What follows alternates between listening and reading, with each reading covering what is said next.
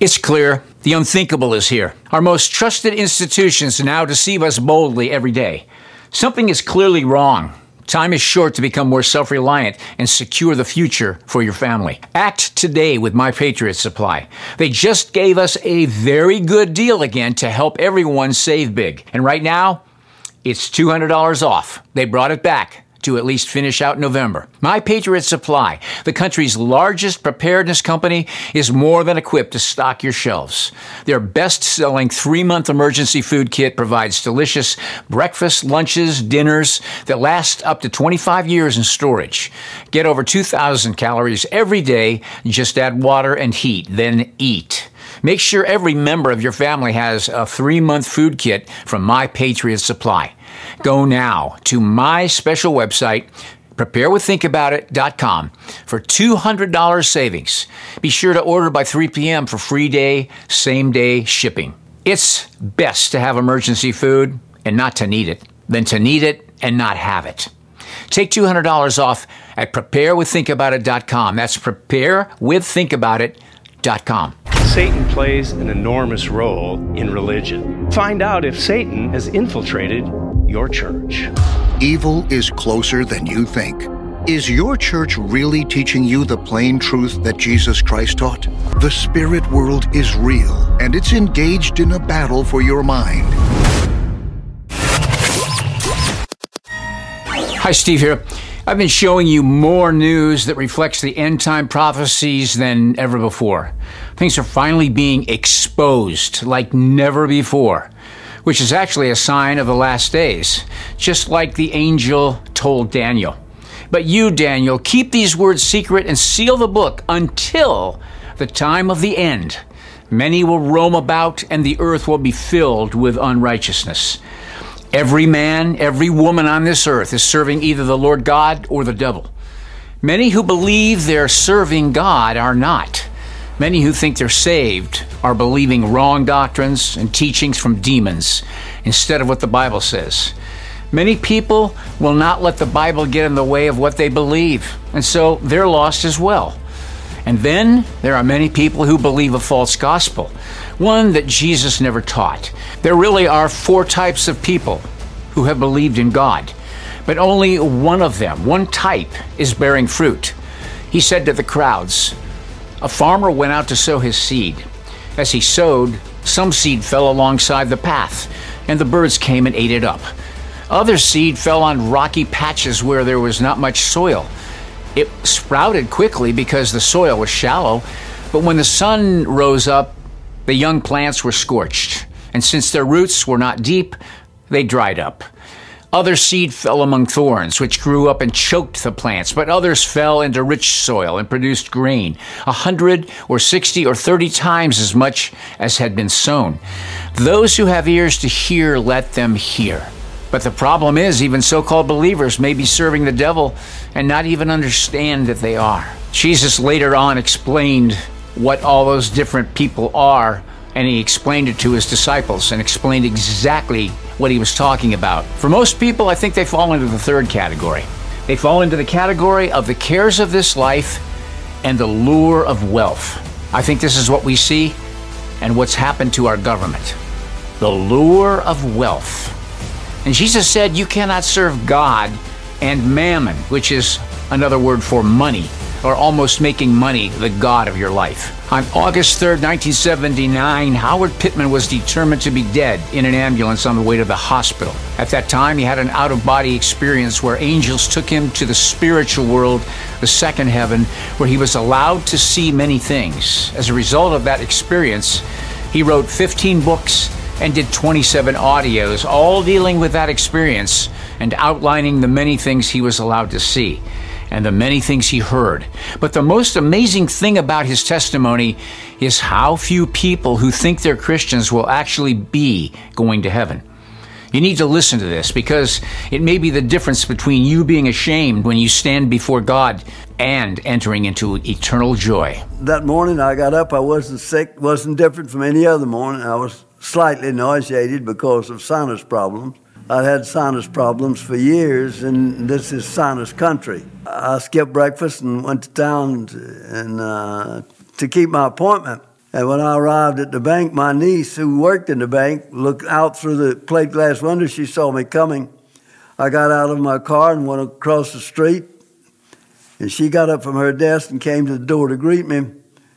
With one hand, she opened the door, and others reached out to greet me. As I stepped in the door, I dropped to my knees. And she grabbed me. What's the matter? I said, I don't know. All of a sudden, I just lost my strength. Something's wrong with me. I canceled my appointment. I'm going back home. I turned around, went back to my car, and sat down.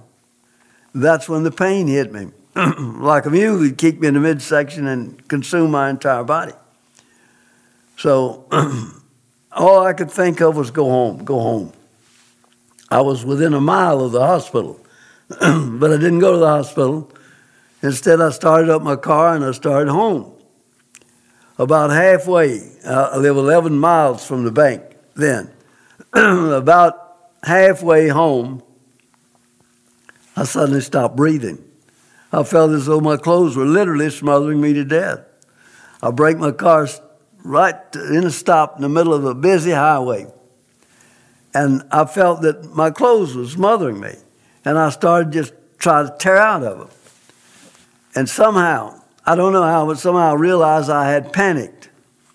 And when I forcefully calmed myself down, I could breathe with difficulty, but I could breathe. And I knew I was growing weaker because I was hemorrhaging massively. I was able to start my car and I made it the rest of the way home. When I got there, no one was home. Wife was going somewhere, the kids was all going to school. But I struggled to get out of the car. Can't, everything's kind of hazy about how long it took me to get out of the car. I just can't. But anyway, I made it in the house and fell on the floor right inside. I hadn't been there very long till she came in. My wife came in.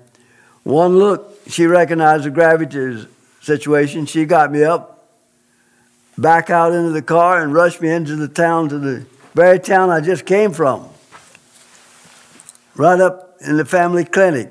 And just as she parked, one of the doctors pulled in his parked right in front of us.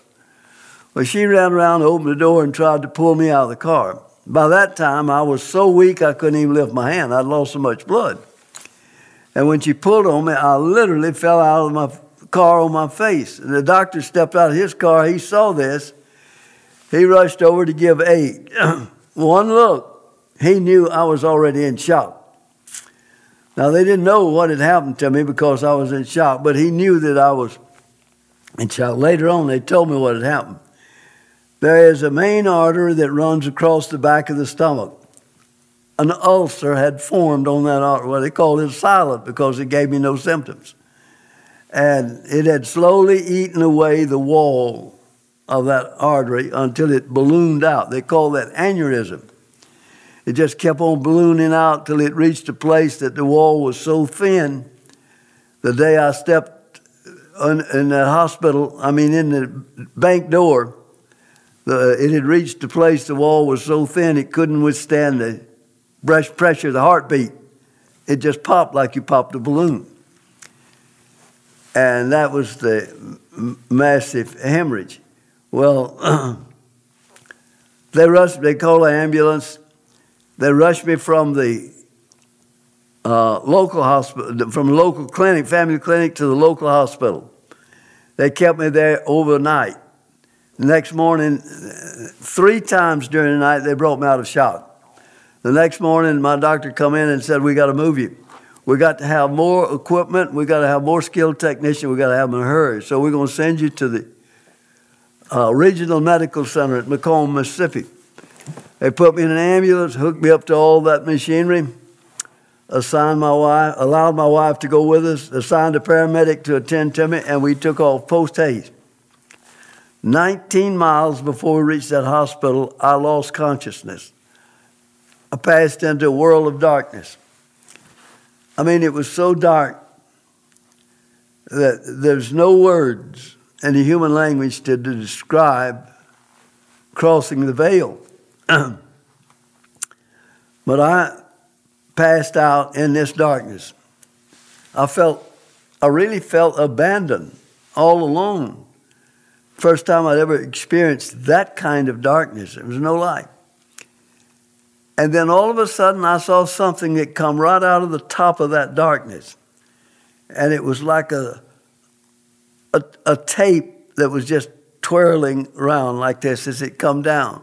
You, you ever seen those Confederate, Confederate, Confederate parades in New York where they throw that confetti out the window and just twirls down? That's what the thing looked like, a single one. And it came, and I watched it. It came all the way down right in front of me. I can't tell you how I saw it because I saw it with no light. No light at all. It's total darkness. But I saw this thing just like this tape. It comes right in front of my eyes and turns just like that three times. And every time it turns, I'm reading it. It's a verse of Scripture, Hebrew chapter 9, verse 27. It is appointed unto all men once to die, after this to judgment. It is appointed unto all men once to die after judgment. Three times that thing turned. And three times I read it. When I realized then this was God's way of supernaturally revealing to me that I had met my appointed time to die. We all know we got die. But you know, being human, we've dealt with that. We dealt with it in our subconscious. Actually, in reality, we look at death, physical death, as something that happens to others. It don't happen to others. We just put it out of our mind and keep going. If it didn't, it'd drive us crazy. We just put it out of our mind and keep going. But when you come to the realization that it's not others, it's you, it takes on a whole new perspective then. I didn't want to die. I left home to win an election, not to die. To uh, die would be total defeat. So I prayed a very short and pointed prayer. I asked God to extend my life. I was familiar with the fact that he had a precedent in his word for extending life because he extended Hezekiah's life for 15 years. And I knew that. So I asked him to extend my physical life. And then that's when I had the first ever supernatural encounter. Out of that vast darkness come the most beautiful voice I've ever heard in my life there's no music created that would would any way mimic the beauty of that sounding of that voice. As the voice spoke to me, the voice said to me, Stop. No more pain. Peace, rest, security, all that you've ever wanted, just don't breathe. I'm breathing by willpower at that point. Every breath has took all the strength I could get in, and when I got it air it took all the strength I had to get it out. I'm breathing by willpower. And he's telling me, stop, don't breathe. And my spirit was saying to me, listen, God speaking, God speaking, said, don't breathe. And then I got I got to try to shut it down, what I'm doing. And then the realization hit me as though I screamed as loud as I could in my spirit. No, what am I doing? I just asked God to extend my life. Don't breathe, I'm going to die. You are not God. With that exclamation, Satan fled from me. So, this voice, you had just asked the Lord to spare your life, and a beautiful voice said, Just let go. Yeah, but look what he said. Listen, you see, just what he said tells what I'd been taught all my security. Security. That's what Baptists teach. Once you save, you save forever, no matter what. That's what they teach. Security. And he used that on me right away. The first thing he used security, peace, rest. All you've ever wanted, just stop breathing. There in the valley of death at the door, he lied to me. He told me he was God. He couldn't kill me. He had to get me to kill myself. You better know the Spirit that speaks to you.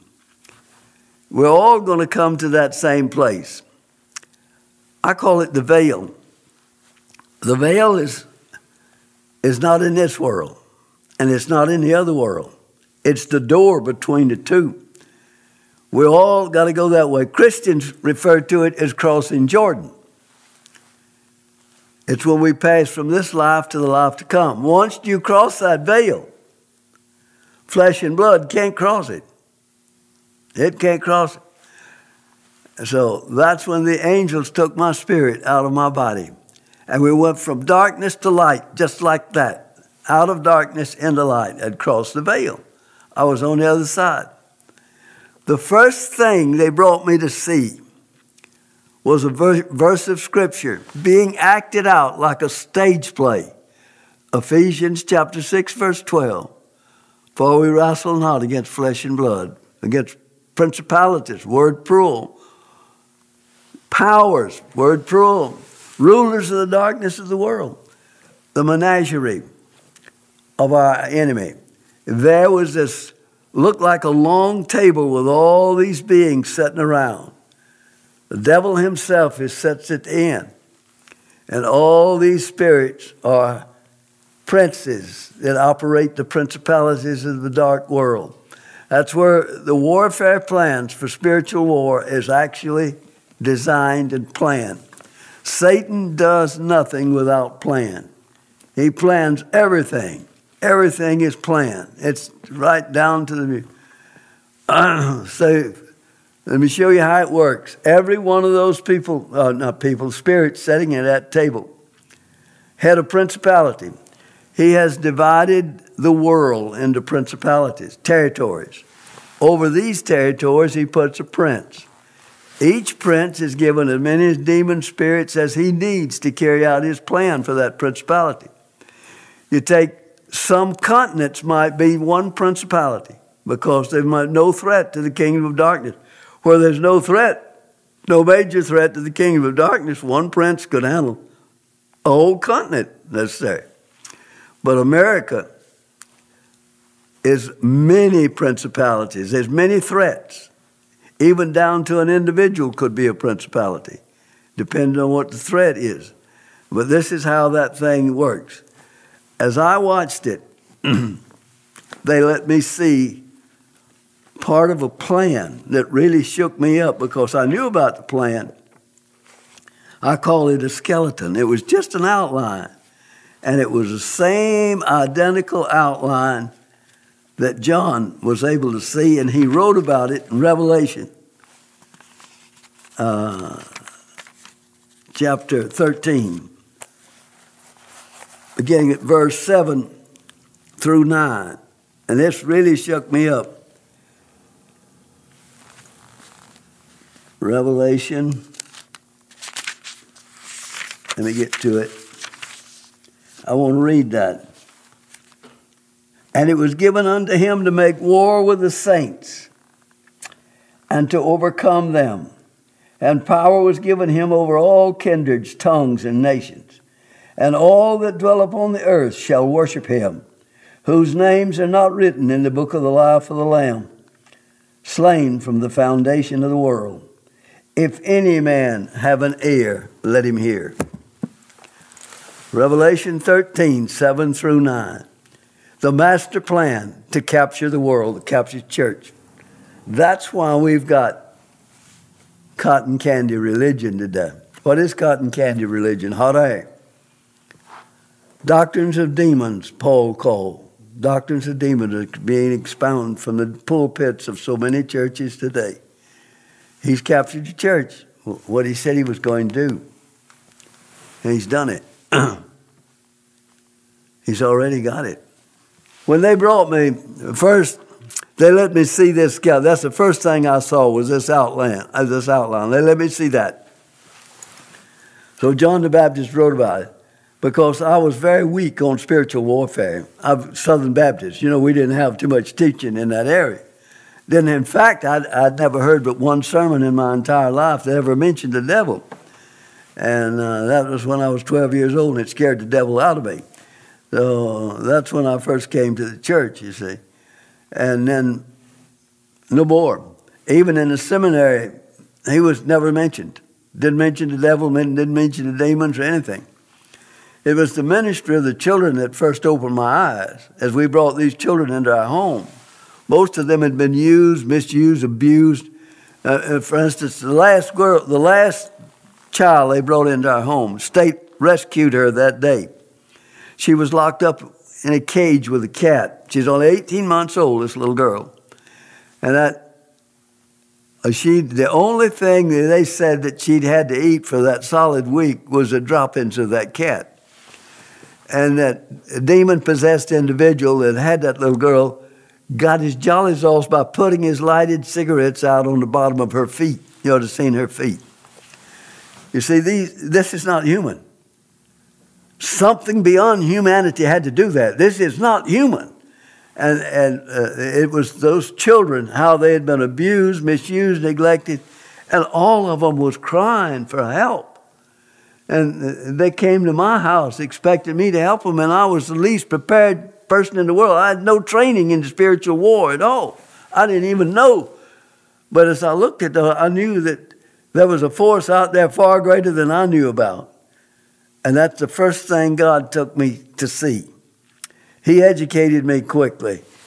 He showed me how this is done by design, how spiritual war is done, and how they operate on two emotions in that world hate and fear.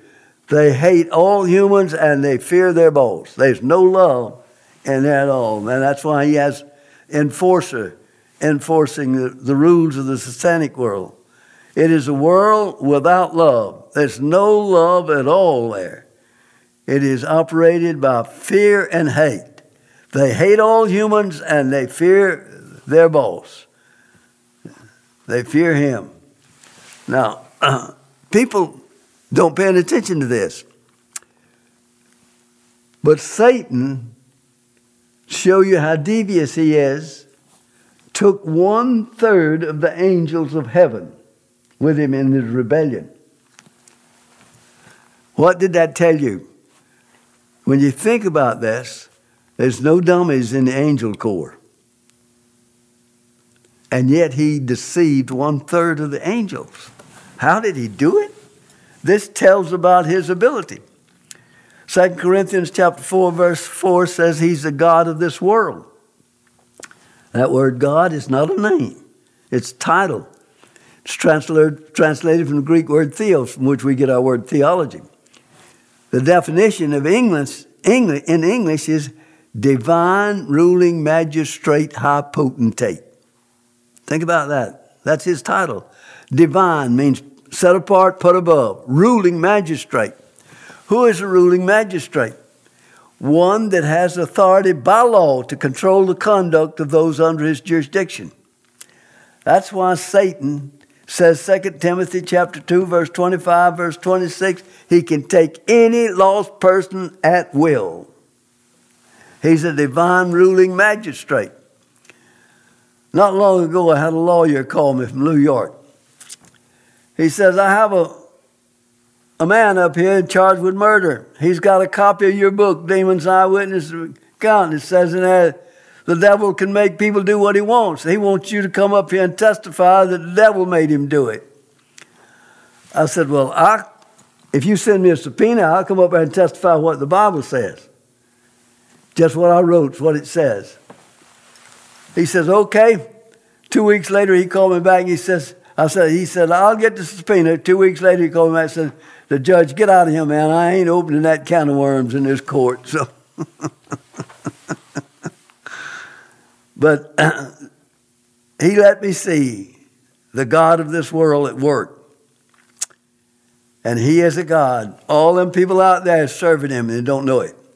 They don't know it. The strongest one are his princes. They're at the top. They're, they're from the giant warring order of demons. They, they, they were actually, actually um, uh, angels who, who fell with him. And uh, angels are, you know, they got some angels that look like animals, some that looks like birds. They, they're all described in the Bible. And uh, they got the, the guardian angel looks just like a human being. And this is why Revelation says, I mean, um, Hebrews says, when you deal with when you deal with strangers, be careful. Many times you deal with angels unaware.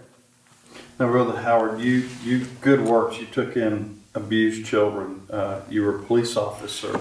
You served but something happened where he said your works weren't acceptable to him. Yes. He says, well, when, when, when, when I stood before him to plead my case, see, the angels brought me there to plead my case. Because I, all the time I kept asking him, is he going to let me live? I knew that my spirit had been crossed, had crossed the veil. Flesh and blood can't go there. And I knew the only way I could come back, God would have to permit it. At the moment. And I kept asking the angels every time. I, I, I still, no matter what I saw, I still was in love with this old piece of clay. And so they brought me there and let me plead. Brought me to the gate. They wouldn't let me, I didn't go in. I came to the gates of the third heaven and, and they, they told me, I watched 50 saints being permitted to enter the gates of heaven. But they didn't let me go in. They said, they, they, they stopped me, the angel stopped me there and says, Well, I got to the gate.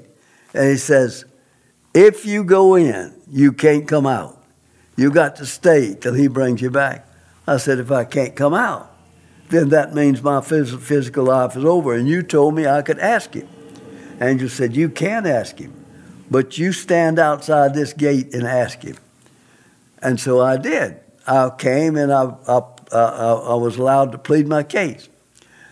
So and I was, uh, my, I was, I was pleading to a God I couldn't see, but I knew it was total silence while I pled my case. I was telling him all, I reminded him of all my good works. I told him about all the things that I'd done, all the things that, that's what I was basing on, on my, my good work. I told him about all of that. and when, when I, he was never said a word till I finished. When I finished, then he answered me in a voice that sounded like thunder. Wasn't anything like the voice that Satan had used on him. He says, he started, I'm going to try to quote verbatim exactly what he says. Your faith is dead. Your works are in vain. The life that you lived and offered to me as a life of Christian service is an abomination that I rejected in the Pharisee. What made you think I would accept it from a Laodicean type Christian?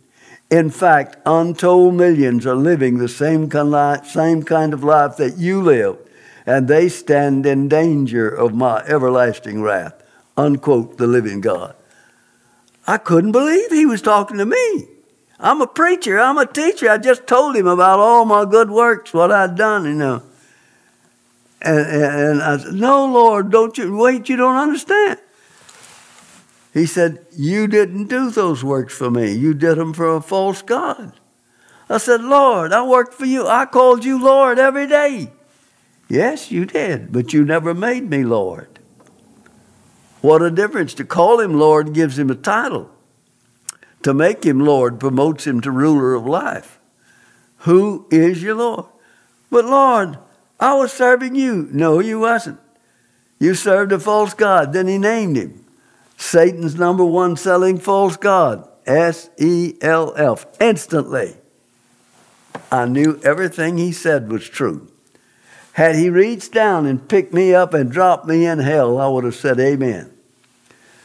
But I couldn't move. I'm laying on my face, spirit in the spirit. I couldn't move. I couldn't move. They came and angels came and took me away.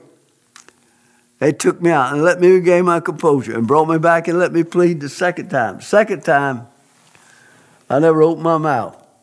Then he began to talk to me in a compassionate tone. As he said to me, suddenly I realized this is my father, and I hurt him. He was hurting for me. The God that created all of this was hurting for me. The smallest, insignificant piece of flesh that he had, he was hurting for me. Nothing mattered now. I didn't ask him for my life. I didn't ask him for anything else. But when this life meant nothing, he gave it back. Sent me back to do what I'd done pay, give me a five point message for the church and give me place two restrictions on me. Restriction one was that I was not to ask anybody to hear this because he was sending me to his church. I didn't know what it what was his church, but he knew which one was his church. He was sending me to his church. All I had to do was go wherever I'm asked. When I get an invitation, put it down. Get to it when I can. And if I'm not supposed to go there, he'd close the door. But if he opened the door, no man would close it. And that's the way it's been ever since. The five point message he gave me, the point one, this is number one point, this is the Laodicean church age in which we live today. This is the Laodicean church age, where the overwhelming majority of so called Christians are just that so called. They're mouth professors and not heart possessors. And unless they wake up, he's going to spew them out of his mouth. He promised to do that, you see. But he gave them a chance. In his word, he gave them a chance. If they wake up, if they wake up. Point number two your adversary is a personal and powerful adversary, Satan the devil. He is or he is anointed. Point number three. If you ever, ever expect to have any of God's power manifest in your life, you're going to have to live the life. Not talk it, you got to walk it. And point number four as it was in the days of Noah, so shall it be in the days of the coming of the Son of Man. What he's saying there, keep your eye on the eastern sky because your redemption draweth nigh, because we have reached the days of Noah once again. And we look in history and in the Bible to see how it was in the days of Noah. And we see that mankind had but two priorities wealth and pleasure, wealth and pleasure, wealth and pleasure. Everything else is secondary. That's where it was in the days of Noah. And he said it was going to be that day, that way again. And we have reached that stage. Point number five. Now, this is one that really, the main one, one that he sent me back for. And a lot of people can't comprehend this. What he said was, let me go back to Matthew Matthew, in writing, was quoting John the Baptist when he said this in chapter number chapter 3 verse 11 and 12 he said i indeed baptize you with water unto repentance but he that cometh after me is mightier than i whose shoes i am not worthy to bear. He shall baptize you with holy ghost and with fire whose fan is in his hand, and he will thoroughly purge his floor and gather his wheat into the garner, but he will burn up the chaff with unquenchable fire. The baptism of the Holy Ghost, so to speak, is going to come with fire. He's going to burn up the chaff in the, in the Christian. So a lot of people think that uh, the baptism of the Holy Spirit is evidence speaking in, uh, in tongues. Well, it, it might be, but by the same token, the real evidence is the fire burning the chaff out of the individual. And that's going to take tribulation.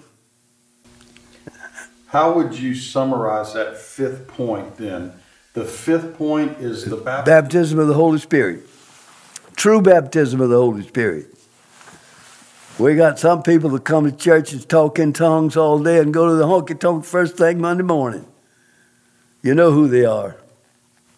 You know who they are. But the fire is coming. The true baptism of the Holy Spirit is going to bring fire in the, chaff of the life of the individual. That's your five points for the church. And that was the message the Lord gave to you. Right, to right. share. The five point message to the church. And it fun, fun, I didn't know where the church was because everything it calls itself is church is not a church. Brother Howard, you talked about you saw a certain amount of people die and enter heaven, but yes, at the same time, how many? What was it the Lord showed you about the people that didn't make heaven? Ninety-seven percent didn't make it. Two thousand. They showed me his harvest for 15 minutes span of time. 15 minutes span of time. They occurred August 3rd, 1979, from where the paramedic judged my body to be dead until it arrived at the hospital. In that 15 minutes, 50, I, I was allowed to see 50 saints that go into heaven. That was the sum total of his harvest on the planet Earth for 15 minutes span of time. In that same 15 minutes, 1,900 and, and, uh, more people died. 950 more died. Only 50 out of 2,000 made it, 2.5%. That dovetails with just exactly what he said in Matthew 7. For many will say to me in that day, But Lord, Lord, have we not preached in your name? Have we done many marvelous works in your name? In your name have we done all this work? And he will say, Depart from me, and I knew you, you worker of iniquity. I never knew you. You were never saved. Not that you were saved one day and turned your back. You, I never knew you. You were never mine. Two and a half percent. Now they let me see that because on August 3rd, 1979, that was the condition of the planet Earth. Had that been the day the trumpet would have blown so loud it would wake the dead, he would have got 2.5% of the population of the world. 2.5% he, he, tour, he allowed me to tour the second heaven, which is Satan's kingdom. He allowed me to tour the whole kingdom and see the different spirits that, that, that it has. And uh, that was the first thing because I was weak. I was weak in, in that training. I, uh, you know, sometimes I remember in the seminary we had professors come and tell us one time, teaching how to go to heaven was like climbing the mountains. They got somebody come up that side, somebody up this side, somebody up this. But when they get there, they're all at the top. Well, that, right now, that's a doctrine that's very popular in the Christian church. You be, you know, you're a good old boy. You're to make it, and all that stuff. God loves you. Don't worry about it. Hey, we got the devil under his feet, and he's laughing all the way to bank. After the angel showed Daniel everything that would happen until the end, the prophet Daniel said, Lord, what will be the outcome of all this? But he said, Go your way, Daniel, for these words are to remain secret and sealed until the time of the end. Many will purify, cleanse, and refine themselves, but the wicked will keep on acting wickedly, and none of the wicked will understand. But those with discernment will understand. If you have never given your life to Jesus Christ, I leave a link in the description box below that you can go down to and click on. Click on that link, it will take you to a page where you can pray a prayer, a simple prayer, and when you mean it in your heart and surrender your life to Christ and ask Him to forgive you of your sins, you will be born again. You will be saved, and that will be the start of a new life in Christ. I want to say happy Thanksgiving to all of you watching this video. I want to say to all of our supporters, thank you so much from the bottom of my heart. I pray that all of you have a wonderful Thanksgiving. And for those of you who are struggling right now and maybe hurting and maybe going through some real bad trials, I want you to know that God loves you and He will never leave you or forsake you if you put your trust in Him. He is a great, good God and He loves you. That's why he sent his only son to die in your place, to take all of the sin upon himself, so that you would have an opportunity to trust in him. Think about it.